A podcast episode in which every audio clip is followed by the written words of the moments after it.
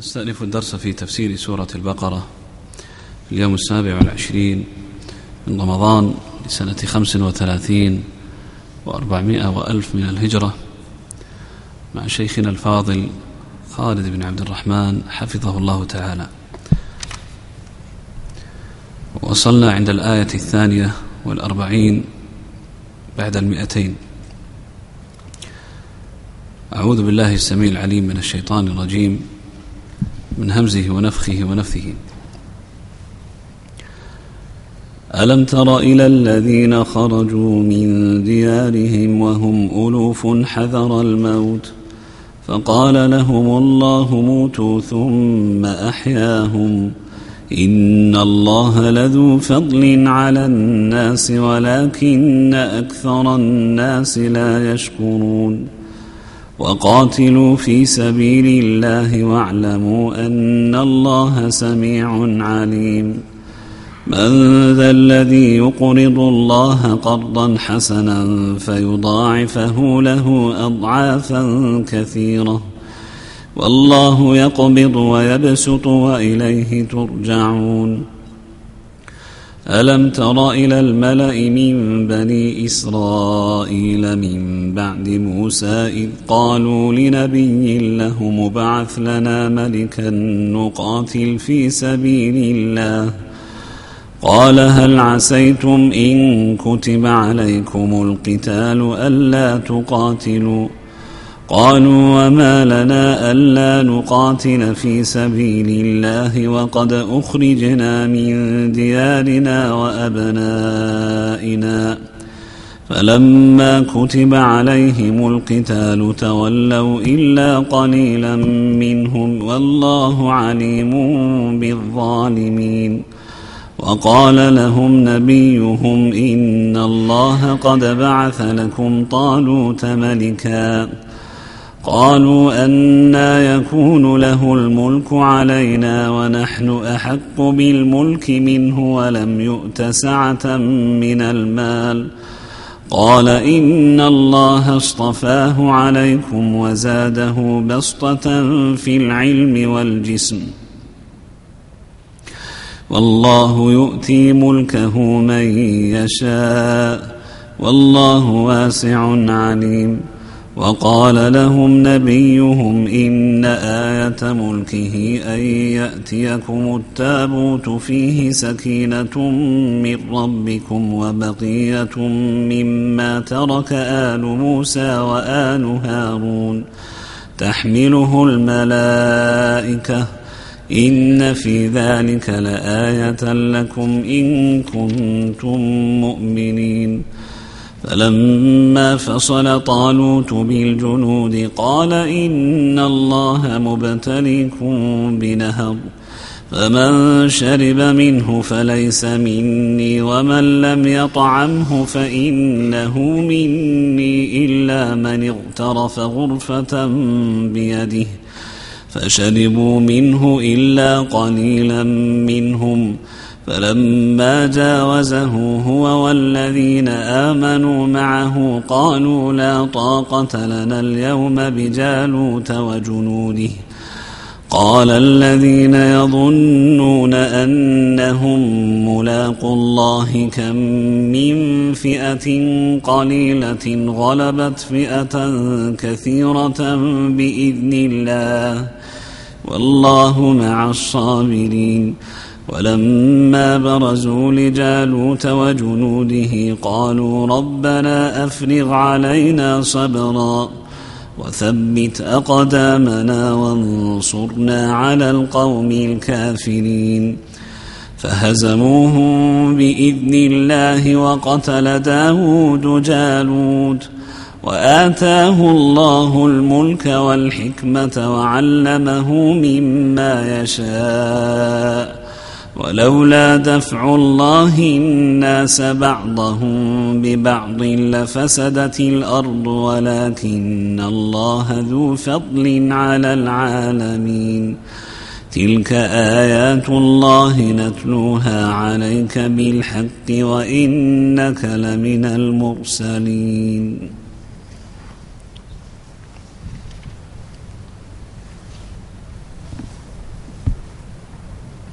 الحمد لله رب العالمين وصلى الله وسلم على نبينا محمد وآله وأصحابه أجمعين أما بعد.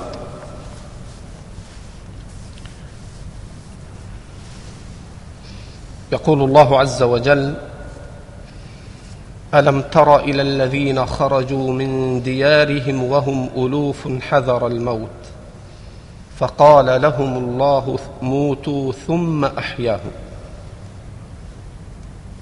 هذه الآيات المباركات رجعت إلى إكمال ما تقدم من قصص وسيرة بني إسرائيل.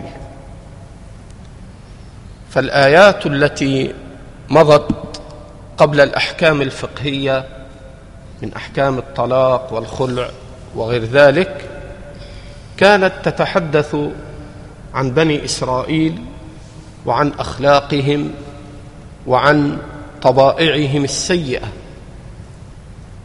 ثم جاءت السورة في آخرها خاتمة لقصة من تبقى من بني إسرائيل بعد نبي الله موسى فما تقدم من حكايتهم كان عن حكايتهم مع نبي الله موسى.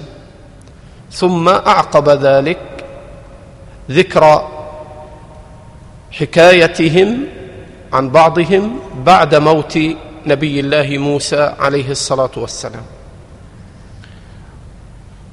ومعنى قوله تعالى ألم تر إلى الذين خرجوا من ديارهم؟ أي ألم يبلغك علم ذلك تنبيها على ما سيأتي من الخبر؟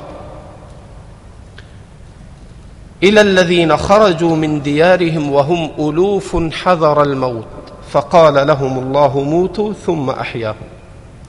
فأخرج وكيع في تفسيره كما يقول الحافظ ابن كثير وكذلك أيضا أخرجه الطبري في تفسيره بإسناد حسن عن ابن عباس رضي الله عنهما قال في قوله تعالى ألم تر إلى الذين خرجوا من ديارهم وهم ألوف حذر الموت؟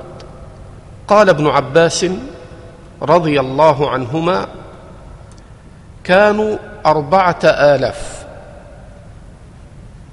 فأصاب موضعهم الطاعون. فخرجوا من موضعهم فرارا من الطاعون. وقالوا نأتي بلدا لا موت فيه. ففروا من الطاعون. فأتوا بلدا فلما وصلوا إليه لحكمة أرادها الله قال لهم الله موتوا فأماتهم الله. وكانوا كما يقول ابن عباس أربعة آلاف. فمر عليهم نبي من الأنبياء فدعا الله أن يحييهم ليعبدوه فأحياهم الله بعد إماتتهم. قال ابن عباس فهذا قوله ألم تر إلى الذين الآية؟ قال الله جل وعلا وهم ألوف حذر الموت أي أنهم خرجوا من ديارهم حذر الموت من الطاعون وفرارا منه. وفي هذا أن الحذر وإن كان معتبر كما قال تعالى يا أيها الذين آمنوا خذوا حذركم. فالحذر لا بد منه لكن الحذر لا يغني عن القدر ولذا لا ينفع حذر من قدر وهذا ليس معناه أن يهمل الإنسان الحذر بل الحذر مأمور به. ولكن مقادير الله عز وجل واقعة. قال تعالى فقال لهم الله موتوا ثم أحياهم. وقوله ثم أحياهم تنبيه على أنهم بقوا أمواتا فترة من الزمن لأن ثم تفيد الترتيب مع التراخي كما يقول علماء اللغة.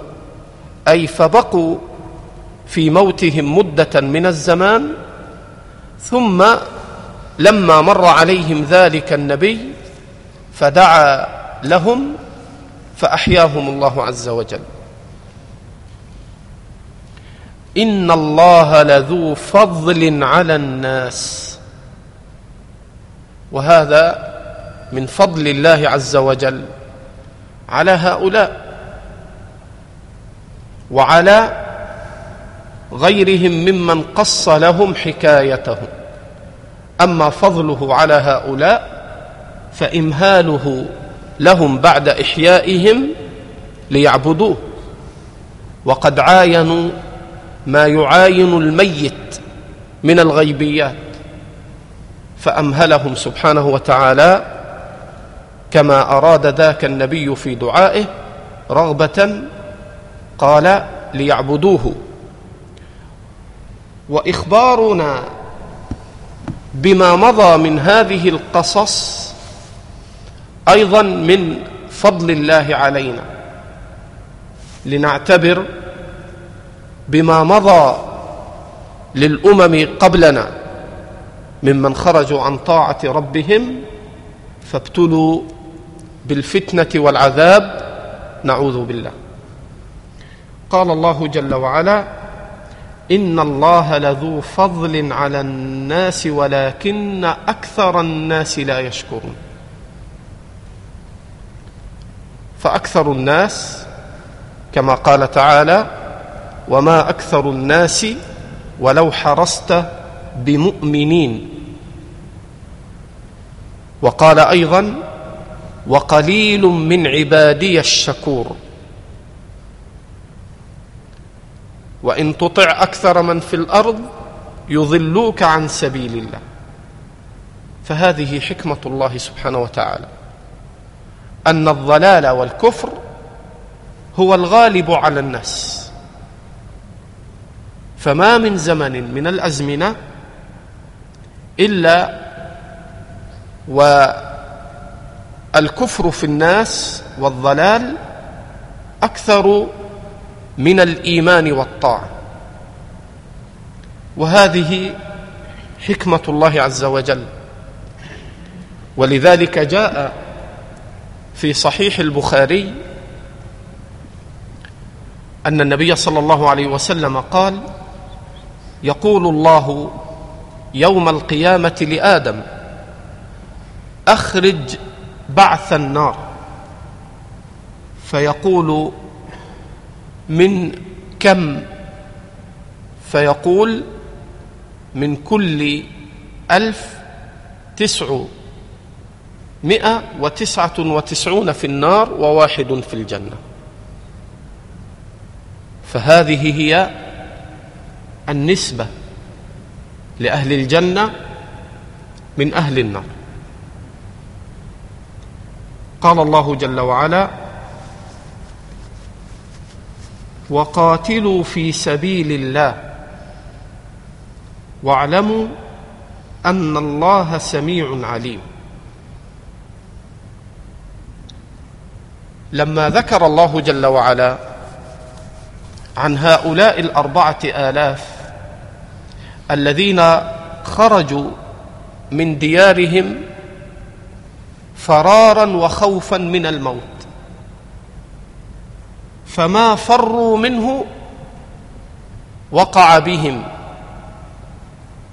حين كانوا في موضع مظنة الموت والطاعون لم يموتوا.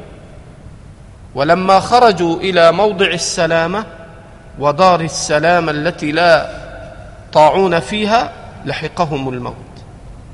ففيه تنبيه على أن المؤمن ينبغي أن يكون موقنا أن القتال في سبيل الله ليس هو سبب لموته.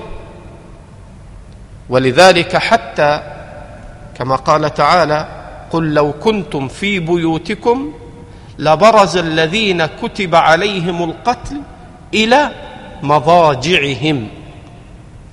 أي أنك ولو كنت في جوف دارك وكتب عليك أن تموت قتيلا لبرز الذين كتب عليهم القتل إلى مضاجعهم فسيصلك القتل إلى مضجعك الذي أنت فيه وإن لم تخرج للجهاد في سبيل الله.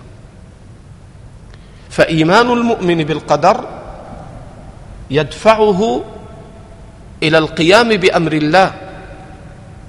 ومن ذلك الجهاد. عالما أنه لن يصيبه إلا ما قدر له. قال تعالى وقاتلوا في سبيل الله واعلموا أن الله سميع عليم. من ذا الذي يقرض الله قرضا حسنا فيضاعفه له أضعافا كثيرة. وقد جاء في صحيح مسلم من حديث أبي هريرة رضي الله عنه قال ينزل الله إلى السماء الدنيا في الثلث الأخير من الليل. فيقول هل من داع فأستجيب له؟ هل من مستغفر فأغفر له؟ هل من سائل فأعطيه سؤله؟ وجاء في بعض الطرق في صحيح مسلم من يقرض غير عديم ولا ظلوم. وفي لفظ من يقرض غير عدوم ولا ظلوم. من يقرض غير عديم؟ وكذا جاءت الرواية غير عدوم ولا ظلوم. فهذا هو القرض الذي تستحق فيه فضلا من الله الزيادة. لا قرض الربا. قرض الربا مع المخلوق تستغل ضعفه تستغل فقره فتقرضه وتأخذ زيادة فيكون ربا محرما. وأما رب العالمين فمن أقرضه ضوعف له الأجر والمثوبة. قال تعالى من ذا الذي يقرض الله قرضا حسنا؟ قرضا حسنا. وهو العمل الصالح. وأما إذا فعلت الطاعة ولم تكن حسنة دخلها الرياء فإن الله لا يقبل هذا القرض. القرض الخبيث لا يقبله الله وهي الطاعة المشوبة بالرياء أو المخالفة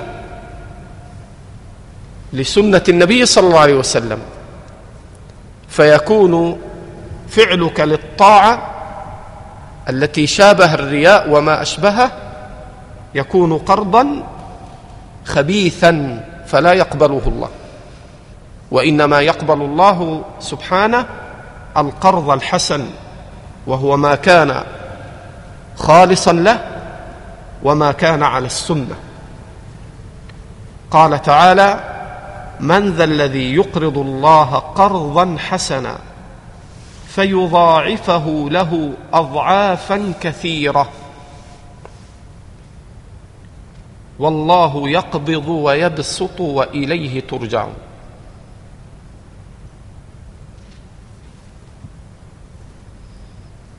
ألم تر إلى الملأ من بني إسرائيل من بعد موسى؟ إذ قالوا لنبي له مبعث لنا ملكا نقاتل في سبيل الله. هؤلاء طائفة من بني إسرائيل. بعد أن مات نبي الله موسى عليه الصلاة والسلام أرسل الله عز وجل لهم أنبياء بعد موسى. فجاءوا إلى نبي من أنبيائهم وأرادوا أن يقاتلوا عدوهم. فقالوا ابعث لنا ملكا نقاتل في سبيل الله. أمر علينا أميرا لكي نقاتل. فهم يعلمون أن الجهاد لا يكون إلا بأمير. يؤتمر بأمره ويرتب شأن القتال.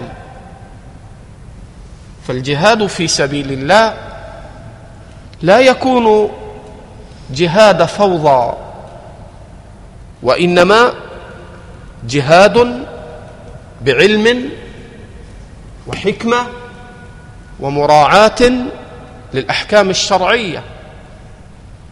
ولذلك جاء في الصحيحين من حديث أبي هريرة رضي الله عنه وبوب عليه الإمام البخاري قال باب يقاتل من وراء الإمام ويتقى به. باب يقاتل من وراء الإمام ويتقى به. ثم روى الإمام البخاري هذا الحديث وكذا مسلم. من حديث أبي هريرة رضي الله عنه قال وإنما الإمام جنة. يقاتل من ورائه ويتقى به. فإن أمر بتقوى الله وعدل كان له به أجر وإن يأمر بغيره كان عليه منه. وهذا حديث عظيم الدلالة في بيان اشتراط الإمام للجهاد في سبيل الله سواء ما تعلق بجهاد الطلب بأن يبتدئ المسلمون قتال عدوهم فلا بد من أمير ولا بد من إذن الأمير أو جهاد الدفع حين يهجم الكفار على بلاد المسلمين فلا بد أيضا من أمير. لقوله صلى الله عليه وسلم إنما الإمام جنة وإنما الإمام جنة. ما معنى الجنة؟ الوقاية. فالحاكم والأمير جنة للمسلمين يقيهم غائلة عدوهم يقيم الجهاد في سبيل الله فيكون جنة للمسلمين في عدم تسلط العدو عليهم. قال يقاتل من ورائه ويتقى به. فالقتال لا يكون إلا بإذن ولي الأمر. وعند أبي داود يقاتل به. قال العلماء يقاتل من ورائه ويتقى به أن الجهاد مرتبط بإذن ولي الأمر ولا يحل للمسلمين أن ينفروا للجهاد بدون إذن ولي الأمر. وقد استدل جماعة من علماء السنة قديما وحديثا على اشتراط إذن ولي الأمر في الجهاد بقوله تعالى مخبرا عن نبيه وإذا كانوا معه على أمر جامع لم يذهبوا حتى يستأذنوا. فعند هذه الآية انتزع جماعة من السلف على أن الجهاد في سبيل الله لا يكون بدون راية ولا يكون بدون ولي الأمر. والجهاد جهادان. جهاد الطلب وجهاد الدفع. جهاد الدفع إذا اعتدي على المسلمين في ديارهم دافعوا إن قدروا على الدفع. وهذا لا بد من إذن ولي الأمر. إلا أن العلماء قالوا إذا هاجم العدو المسلمين ولم يتمكنوا أن يستأذنوا ولي الأمر دفعوا العدو بقدر استطاعتهم. كما صح ذلك عن الإمام أحمد في المسائل وغيرها. فسئل الإمام أحمد عن جماعة هجم عليهم العدو فقال أحمد إن لم يمكنهم أن يستأذنوا الإمام دافعوا عن أنفسهم. أي فالأصل في كلا الجهادين جهاد الدفع وجهاد الطلب أنه لا بد من ولي الأمر ولا بد من إذنه وأن من قاتل دون إذن ولي الأمر فقد تعدى وأساء وافتأت على حق ولاة أمر المسلمين. وتأمل الحكمة العظيمة في الحديث. قال إنما الإمام جنه يقاتل من ورائه ويتقى به. انتبه. فإن أمر بتقوى الله وعدل كان له به أجر. وإن يأمر بغيره كان عليه منه. أي أن ولي الأمر الذي ارتبط الجهاد به له حالان. إن أمر بتقوى الله وعدل إن أقام الشرع وأقام الحدود وأقام الجهاد كان له به أجر. فكان إماما عدلا. القسم الثاني من ولاة الأمر وإن يأمر بغيره أي إن يأمر بغير تقوى الله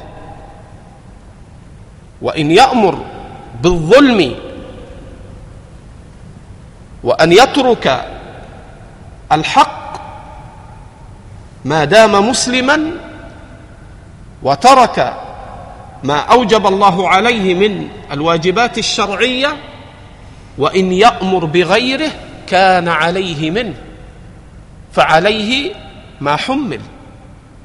وهو في كلا الحالين كان بارا أو كان فاجرا هو إمام للمسلمين فلم يسقط إمامته لأجل فجوره وظلمه.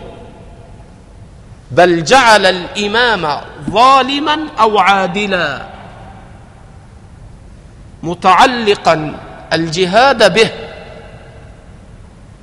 فإن أقامه وجب على المسلمين طاعته. وإن قصر فعليه ما حمل. ولم يجاهدوا إلا بإذن ولي الأمر برا كان أو فاجرا.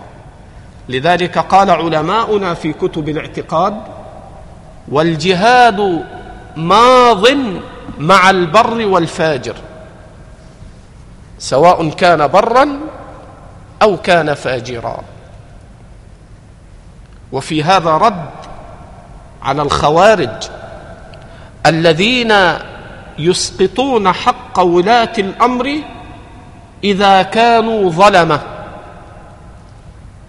فالخوارج إذا ظلم الحاكم ولم يقم العدل فإن الخوارج يسقطون طاعته ويبطلون أمره.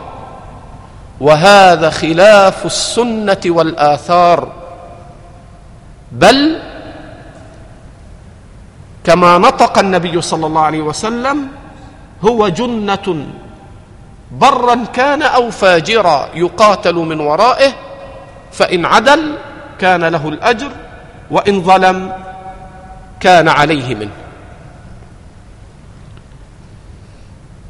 قال الله جل وعلا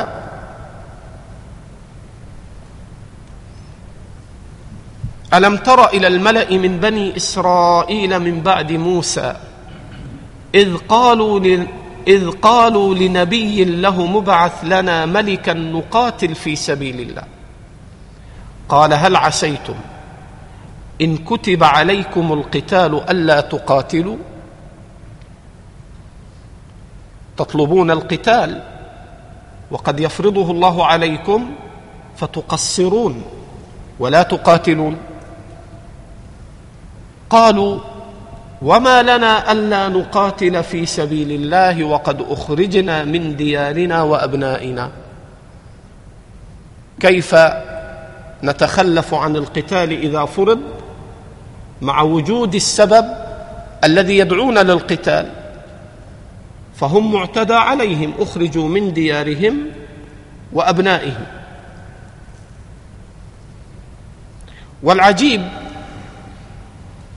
لشأن اليهود أنهم على مر التاريخ يتظاهرون بظلم الناس لهم وأن الناس يظلمونه وأن فلانا فعل بهم كذا وأن فلانا فعل كذا ويتعذرون بالأعذار بأنهم معتدى عليهم وأنهم ظلموا وأنهم شردوا. ثم هم يأتون حين يتمكنون فيفعلون ما يشتكون أنه فعل بهم. فاليهود في فلسطين وفي سائر الأزمنة حين كانوا يتمكنون يفعلون الأمرين.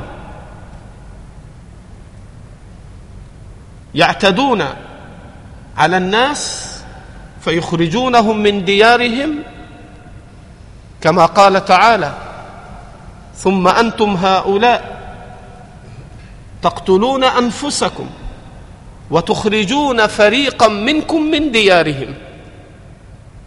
فهم أنفسهم حين يتمكنون يعتدون بإخراج الناس من بيوتهم ويقتلون الذرية وينفون الآباء ويفرقون بين الآباء والأبناء. كما هو حالهم الآن في فلسطين ومن قبل حتى وصل بهم الأمر إلى قتل الأنبياء. فهؤلاء اليهود أبقاهم الله عز وجل تصديقا وتثبيتا لخبر كتابه. وما ذكر عنهم قديما من خصالهم هم الذي يفعلونه حديثا مما نعايشه ونراه. لذلك لن يستطيع المسلمون أن يفعلوا شيئا مع اليهود حتى يجتمع المسلمون على كتاب ربهم وسنة نبيه فينصرهم الله.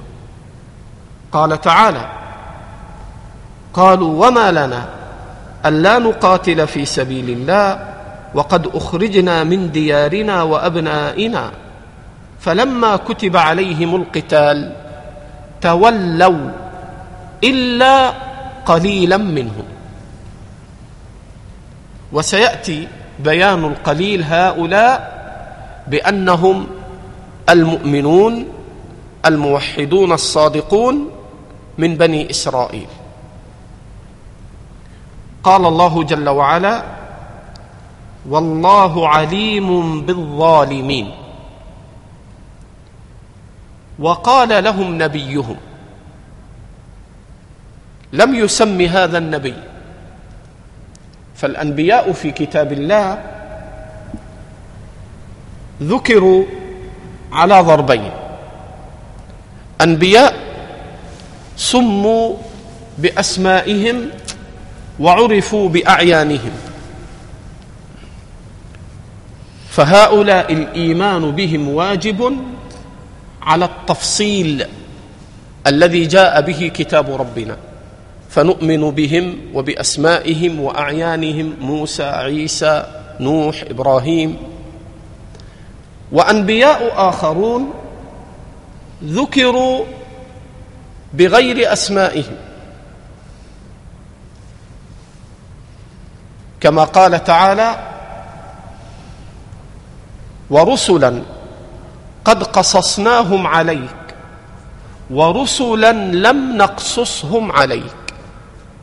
فنؤمن بهؤلاء الرسل الذين لم يقص علينا خبرهم على وجه الإجمال. لا ندري أسماءهم ولا ندري أعيانهم لكن نقطع بأن هناك رسلا أرسلهم الله لم يعلمنا الله بأسمائهم وأعيانهم. وقال لهم نبيهم ان الله قد بعث لكم طالوت ملكا.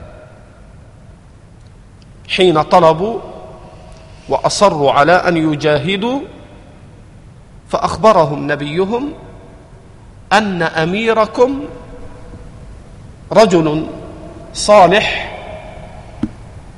صاحب علم وكياسه كما سياتي وهو طالوت. فجعله أميرا عليكم في الجهاد وملكا تأتمرون بأمره في القتال.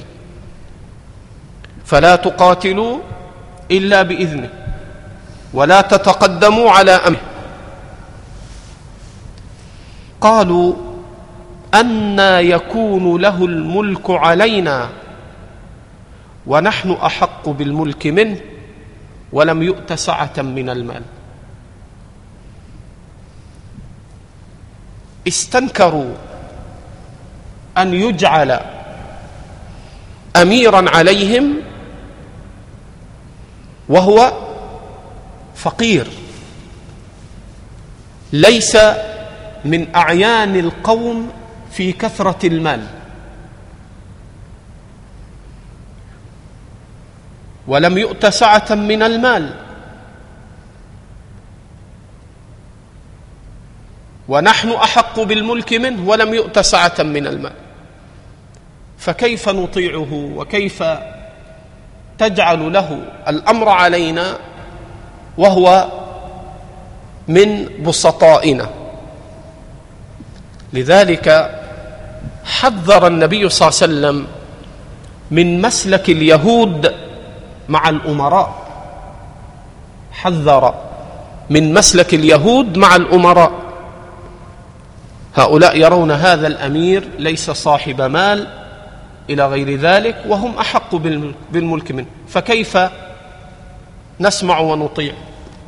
فقال صلى الله عليه وسلم اسمعوا وأطيعوا وإن أمر عليكم عبد حبشي كأن رأسه زبيبة فاسمعوا وأطيعوا. كما جاء في الصحيح. أي إن ولي أمر المسلمين عبد أعجمي. أنتم عرب. فأمر عليكم عبد أعجمي من أثيوبيا. الحبشة. الحبشة أثيوبيا. تصور أنك رجل من أهل المنع والعزة فتأمر عليك عبد لا يحسن اللغة العربية أعجمي من الحبشة من إثيوبيا مسلم وقدر عليك أن يصير اميرا عليك. ماذا تفعل؟ تقول أنا عربي وهذا أعجمي؟ يقول حتى أنه مشوه معيب الخلقة. قال وإن كان رأسه زبيبة يعني أنه معيب في خلقته يأنف الناس منها. أعجمي اللسان حبشي النسب فاسمع وأطع. لذلك انظر إلى الخبث.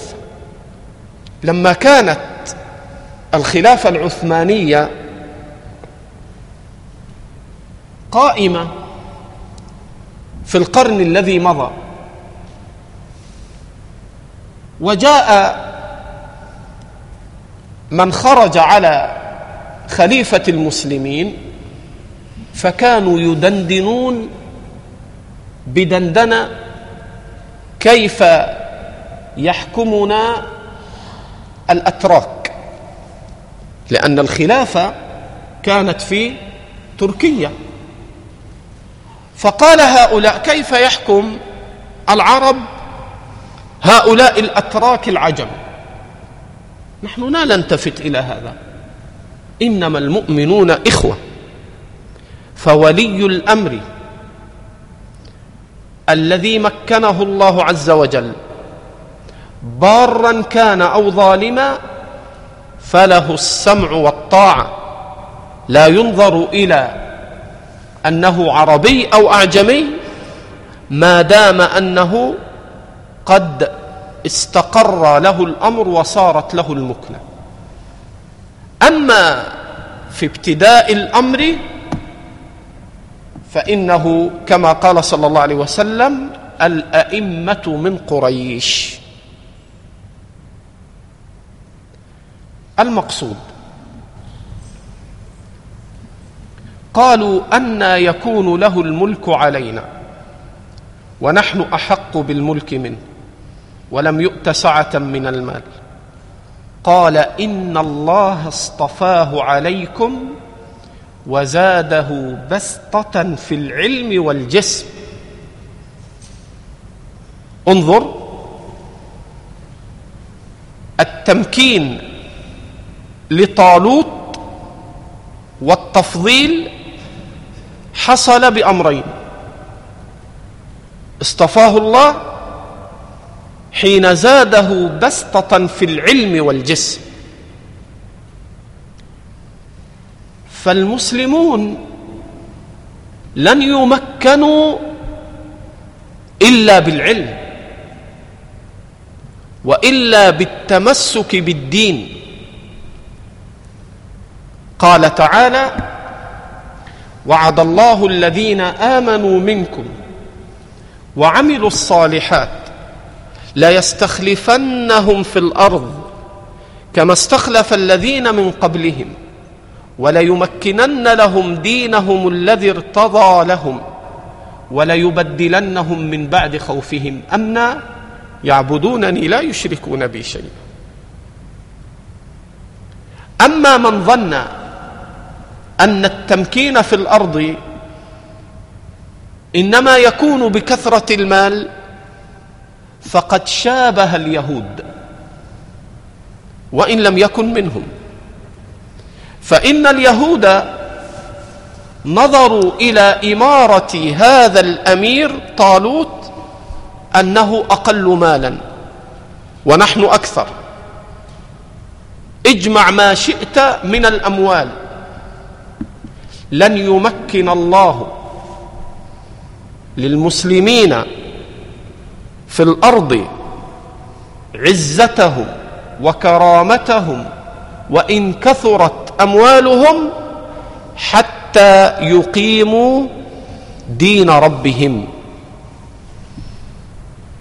حتى يقوموا بالعلم فيتعلمون. الآن ما الذي يحدث في بلاد المسلمين؟ حين تنظر إلى الجماعات وتنظر إلى الخوارج كداعش وغيرها من جماعات الضلال والبدعة يذبحون المسلمين باسم الجهاد لأنهم جهال. هذا حال الخوارج في كل زمان. يخرجون على المسلمين بجهلهم فيستحلون الدماء ويفسدون البلاد والعباد. لذلك فالعلم هو الأصل في عزة المسلمين وفي اصطفاء الله لهم وفي تمكينه لهم دينهم. قال إن الله اصطفاه عليكم وزاده بسطة في العلم والجسم. وهذا فيه أن أهل الإسلام عليهم أن يعدوا قوة الإيمان وقوة الأبدان. قوة الإيمان والعدة. وأعدوا لهم ما استطعتم من قوة ومن رباط الخيل ترهبون به عدو الله وعدوكم. لا تذهب تقاتل بضعف. ترمي حجرا فترمى بصاروخ. تقتل عشرة فيقتل آلاف. هذا ليس جهادا. هذا قتال فتنة. يقول شيخ الإسلام ابن تيمية والقتال إذا غلبت مفسدته مصلحته كان قتال فتنة ثم مثل. قال كحال المسلمين حين كانوا مستضعفين في مكة فلم يقاتلوا لأن مفسدة القتال أعظم فصبروا على ما آذاهم المشركون في مكة. الجهاد ليس حماسا بجهالة. الجهاد علم قوة عدد عدة. إن يكن منكم مئة صابرة يغلبوا مئتين. هذا العدد وعدة. رباط الخيل والحمير موجودة. ما ذكرها؟ حين امتن قال والخيل والبغال والحمير لتركبوها وزينه لكن في الجهاد ما ذكر البغال ولا ذكر الحمير وإنما قصر الخبر على رباط الخيل. هذا ما يصلح تقاتل بحمار ولا تقاتل ببغل هذا سفه. لذلك قال ومن رباط الخيل. حين جاء الجهاد ذكر رباط الخيل. وحين امتن على العباد ذكر البغال والحمير مع الخيل. قال الله جل وعلا إن الله اصطفاه عليكم وزاده بسطة في العلم والجسم والله يؤتي ملكه من يشاء.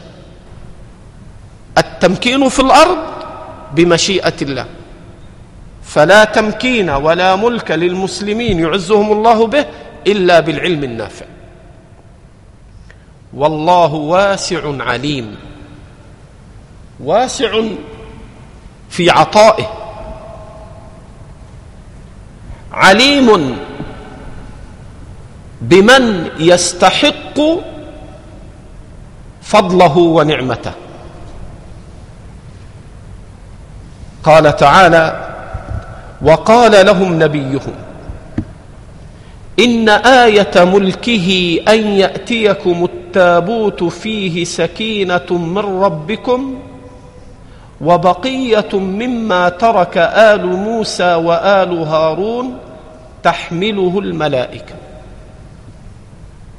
لما كابروا وعاندوا أخبرهم بأن الله جل وعلا بعث لكم طالوت ملكا. وبرهان ذلك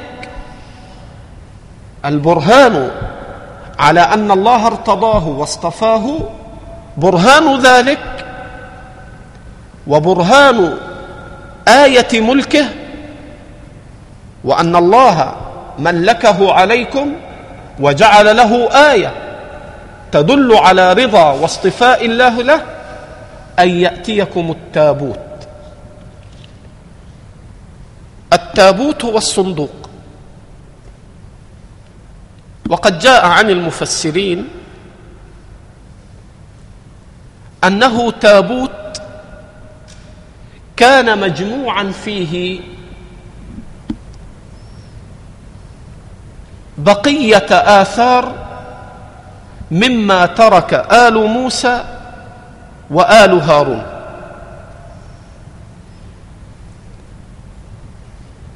أشياء اختلف المفسرون في تحديدها. قال الطبري وليس عندنا دليل يدل على تعيين هذه الأشياء. ما هي الأشياء التي كانت في التابوت؟ اختلف المفسرون. قال الطبري وليس عندنا ما يقطع به العلم في بيان هذه الأشياء.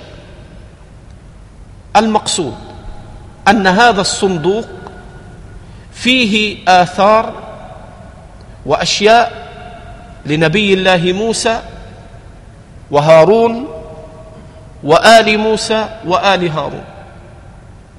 يعرفها بنو إسرائيل أنها من آثار ما ترك آل موسى وآل هارون. تحمله الملائكة.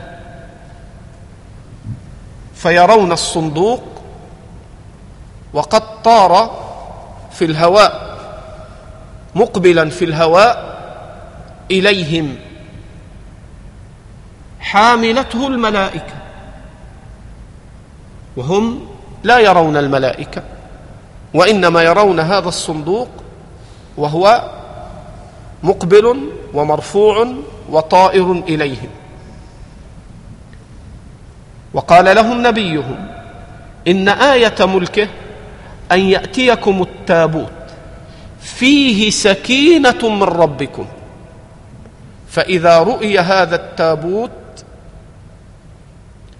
وحمل الملائكة له أورث ذلك لناظريه سكينة وطمأنينة في تصديق الخبر.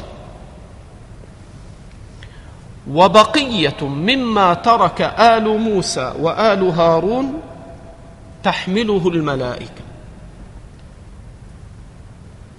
فالملائكة جعل الله لهم قوة في حمل الأشياء. كما قال تعالى عن عرشه ويحمل عرش ربك فوقهم يومئذ ثمانيه يحملون عرش الله. وأما ربنا فالله مستو على عرشه وهو الذي يحمل خلقه بقدرته. قال تعالى إن في ذلك لآية لكم إن كنتم مؤمنين.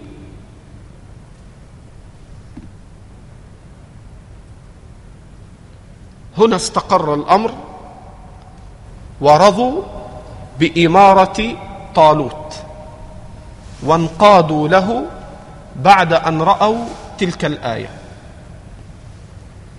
خرجوا للقتال.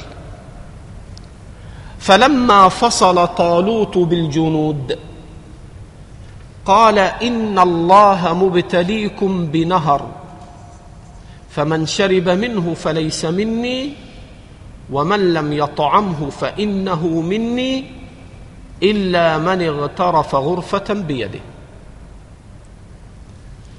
فلما فصل طالوت بالجنود وخرجوا لقتال عدوهم أخبرهم طالوت أن الله قدر وابتلى هؤلاء بنهر سنمر عليه. نهر وليس ببحر. وهم في القتال وفي شدة الإعياء وفي شدة التعب وأحوج ما يكونون لشربة ماء ثم مروا على نهر ولم يمروا على بحر. نهر الماء العذب مع شدة احتياجهم له. فهذا الاختبار. يمرون على النهر وقد منعوا أن يشربوا منه. إلا من اغترف غرفة بيده فقط. يضرب بيده في النهر فيخرج فيخرج غرفة فيشربها ولا يزيد. فهذا ابتلاء. كيف يستطيع أن يصبر على الماء في شدة احتياجه؟ قال إن الله مبتليكم بنهر. فمن شرب منه فليس مني. لا يتبعني لا يتبعني. ومن لم يطعمه فإنه مني إلا من اغترف غرفة بيده.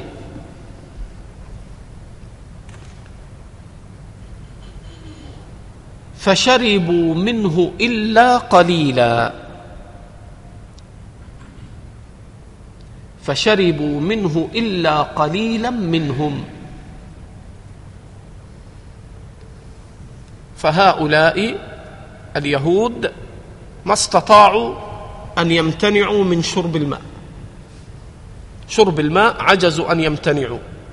يريدون أن يقاتلوا وفي القتل موت وذبح وقطع أعضاء وهم ما استطاعوا أن يتحملوا ترك شرب الماء. فشربوا منه إلا قليلا منهم. فلما جاوزه هو والذين آمنوا معه الذين آمنوا وأطاعوه جاوزوا النهر ولم يشربوا منه إلا ما أذن له. وكم كان عددهم؟ يروي الإمام البخاري في صحيحه من حديث البراء رضي الله عنه قال كان أصحاب محمد من أهل بدر يحدثوننا أن عدة الذين جاوزوا النهر مع طالوت عدة أهل بدر. بضعة عشر وثلاثمائة. قال البراء لا والله ما جاوزه معه إلا مؤمن. فكانوا هؤلاء الذين خرجوا للقتال مع طالوت الذين استجابوا له في أمر النهر ولم يشربوا إلا غرفة كانوا كعدة أهل بدر.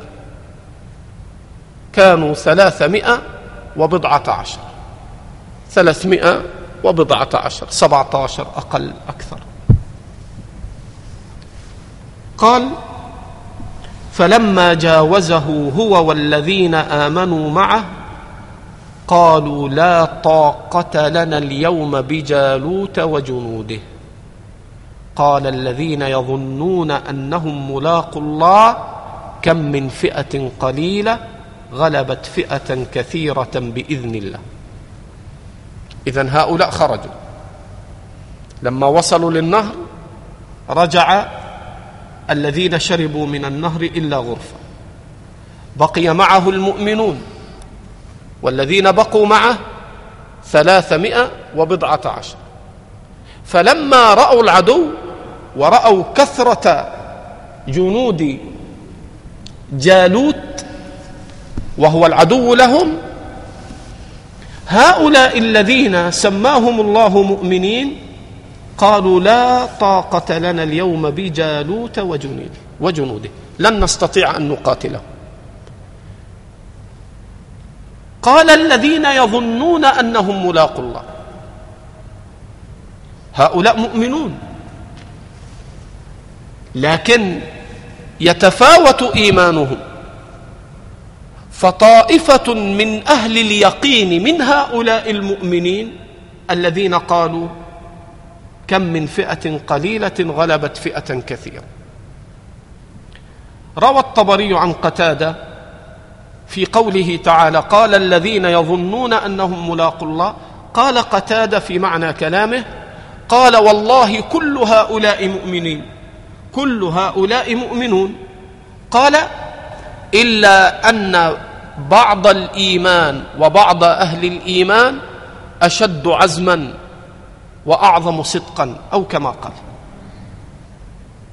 وفي هذه الآية برهان على الرد على المرجئة الذين يقولون أن الإيمان لا يزيد ولا ينقص وأن أهل الإيمان متساوون في الإيمان فأفسق الفاسقين إيمانه كإيمان جبريل.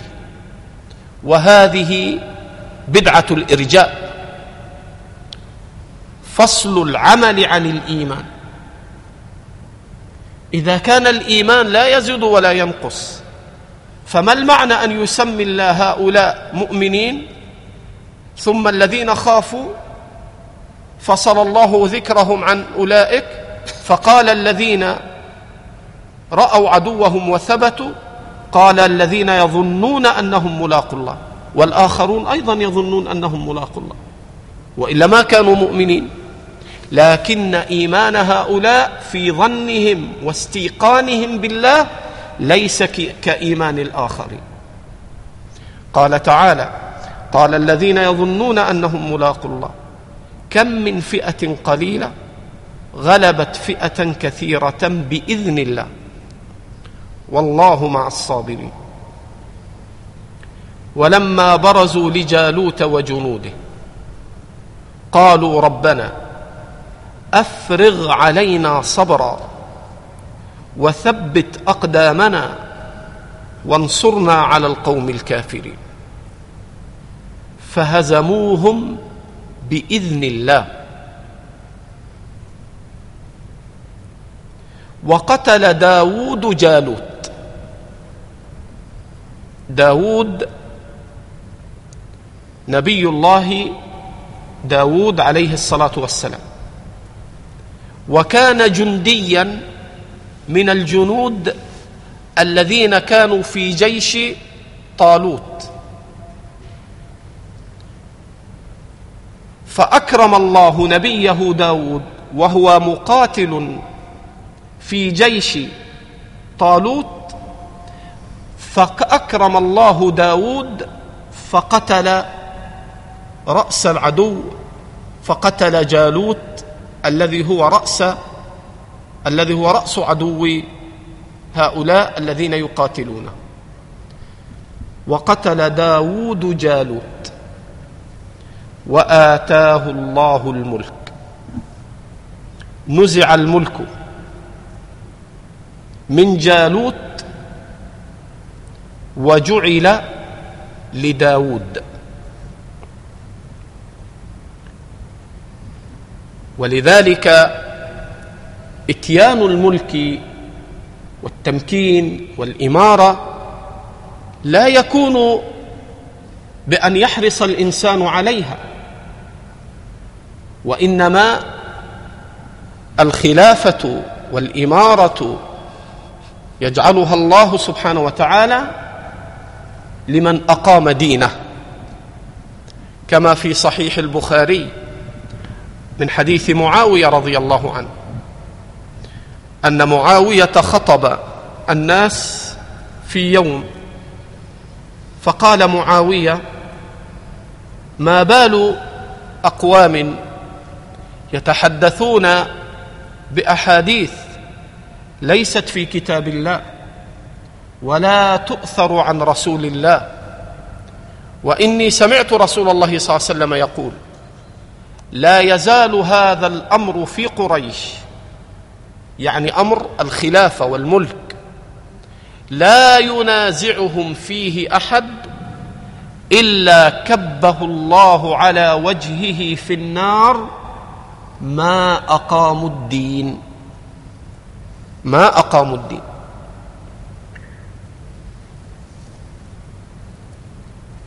قال الله جل وعلا فهزموهم بإذن الله. وقتل, وقتل داود جالوت وآتاه الله الملك والحكمة وعلمه مما يشاء. رجع إلى العلم مرة أخرى. حين ذكر التمكين لداود ذكر العلم. وحين ذكر التمكين لطالوت ذكر العلم. قال تعالى ولولا دفع الله الناس بعضهم ببعض. لولا أن الله شرع الجهاد ليدفع الناس بعضهم ببعض. فيدفع الكفار بالمؤمنين عن الضعفاء. كما قال تعالى ولولا دفع الله الناس بعضهم ببعض لهدمت صوامع وبيع لهدمت صوامع وبيع وصلوات ومساجد يذكر فيها اسم الله كثيرا. لولا أن الله شرع الجهاد لفسدت الأرض وهدمت صوامع وبيع وصلوات واعتدى الكفار على حرمات المسلمين. وظلموا العباد واستحلوا وأفسدوا البلاد. كما هو الحال في كثير من المواضع كحال اليهود في فلسطين والله المستعان.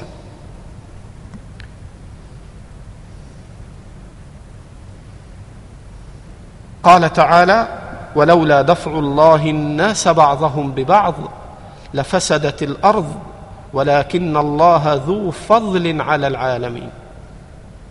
ومن فضله أنه شرع الجهاد في سبيل الله لإعلاء كلمته ولدفع الناس بعضهم ببعض.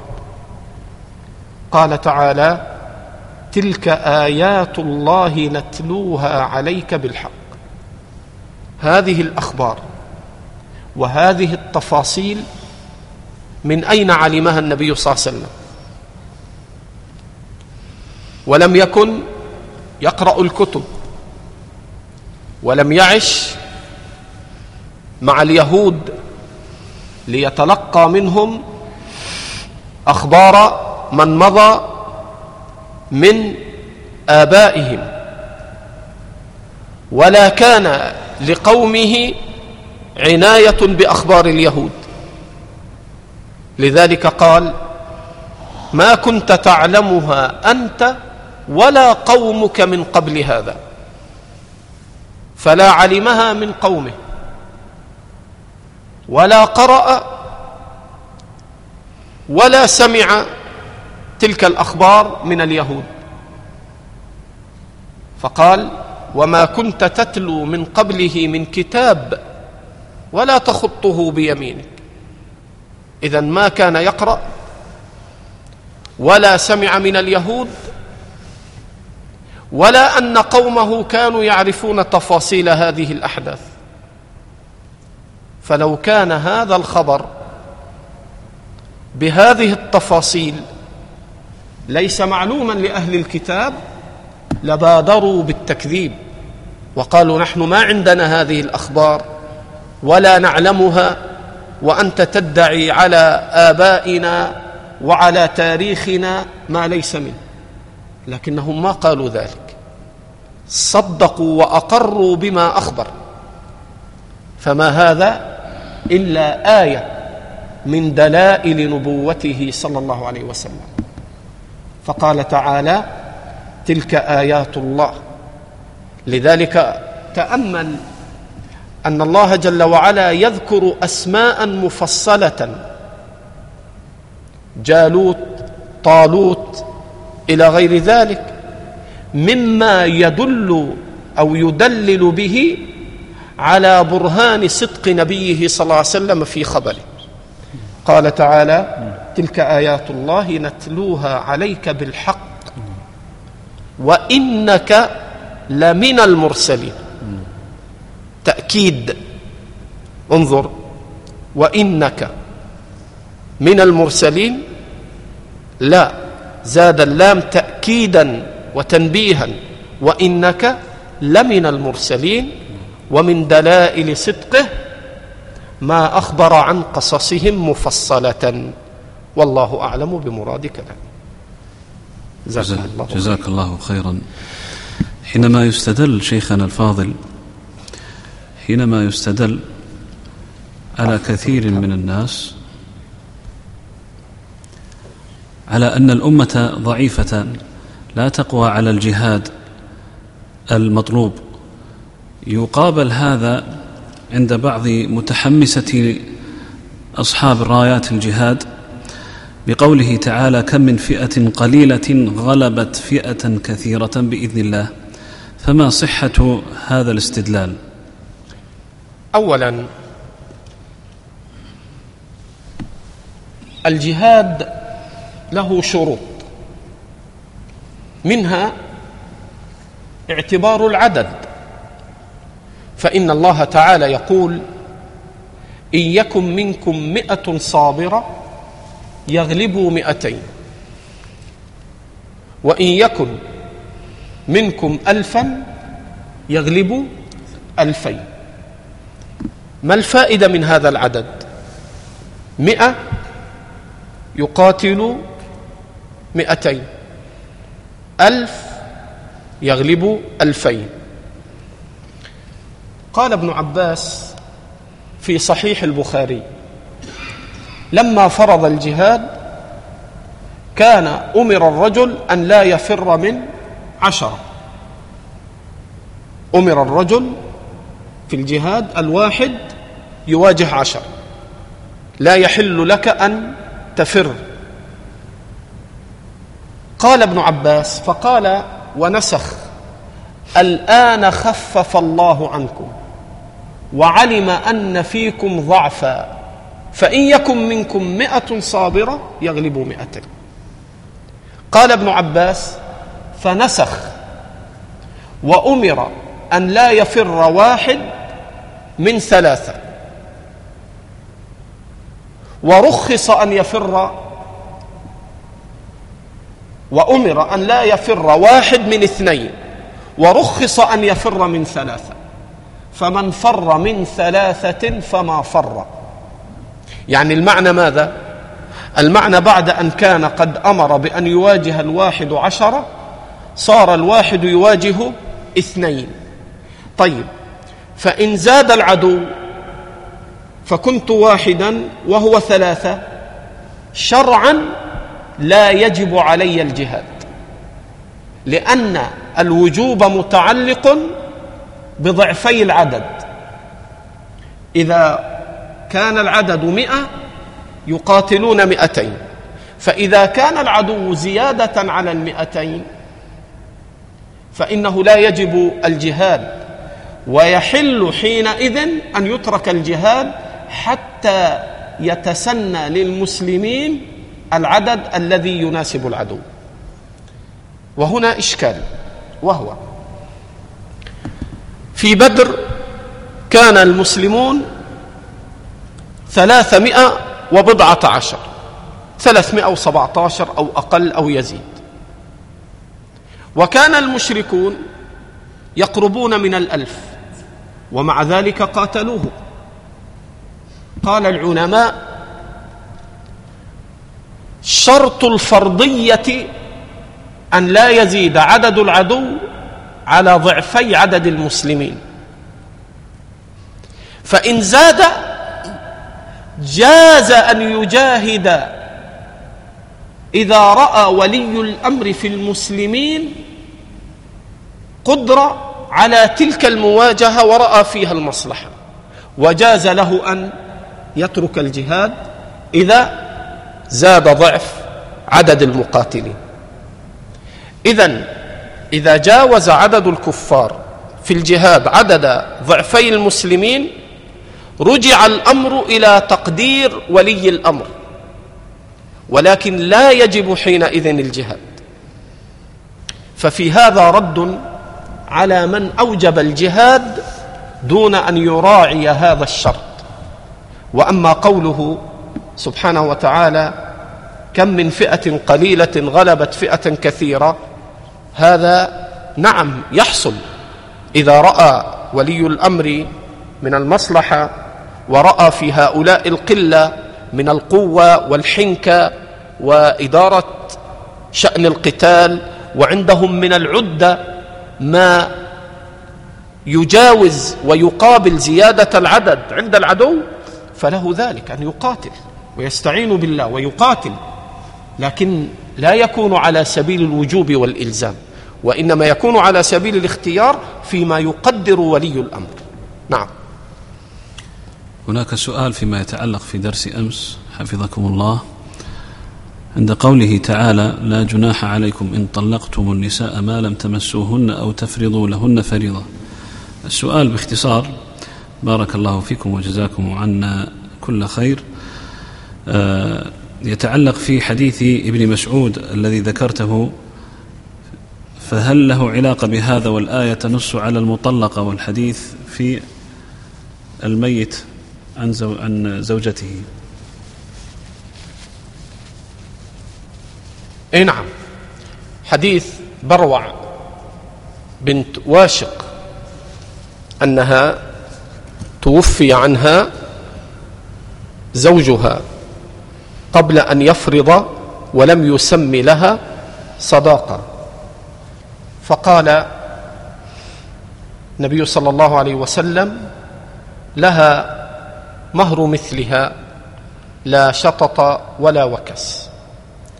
والمناسبة بين الحديث وبين الآية أن المرأة إذا مات زوجها ولم يفرض لها صداقا معينا أن لها مهر المثل. كذلك المطلقه إذا تزوج الرجل المرأة على مهر